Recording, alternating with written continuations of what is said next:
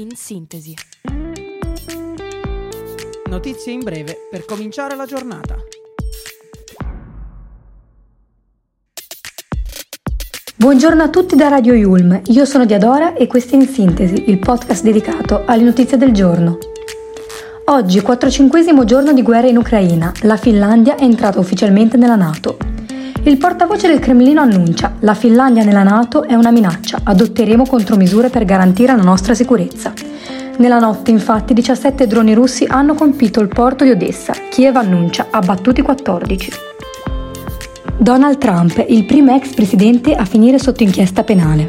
L'ex presidente americano è a New York in vista dell'incriminazione nella storica udienza per il caso della pornostar Stormy Daniels. Contestati 30 capi d'accusa per frode come il pagamento in nero da 130.000 dollari con cui Trump comprò il silenzio della pornostar sulla loro relazione durante la campagna elettorale del 2016. A versare il denaro sarebbe stato l'ex legale Michael Cohen, che si è dichiarato colpevole e ora sarà il super testimone della procura.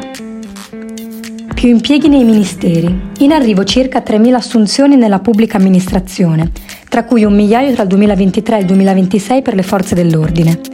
Questa è una delle proposte che prevede la bozza per il decreto PNRR in discussione in Commissione al Senato. Bisogna essere occupanti più che preoccupati. Se siamo convinti che l'antidoto è ad una crescita il PNRR, dobbiamo lavorare tutti insieme per questo obiettivo.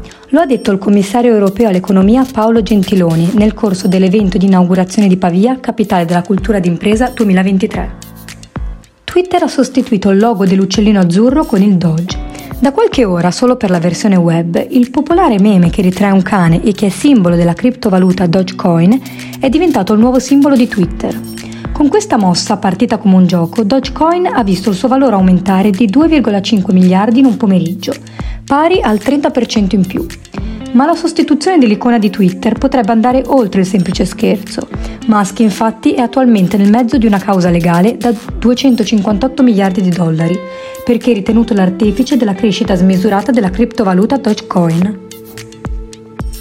Dopo appena due settimane, Djokovic torna numero uno al mondo. Dopo il KO in semifinale a Miami contro Sinner, ora Djokovic inizia la sua 381esima settimana in carriera da numero uno ed è già a Monte Carlo per allenarsi in vista del Master 1000 della prossima settimana. Tra gli italiani invece stabili Musetti e Berrettini, mentre Sonego guadagna 12 posizioni e sale al numero 47. Passiamo ora alle notizie di Ateneo. Oggi dalle 10.30 alle 13.30 in Yulm 6 verranno proiettati 13 cortometraggi del progetto Diritti Lab, presentati dagli studenti che li hanno realizzati e dal docente Giuseppe Carrieri.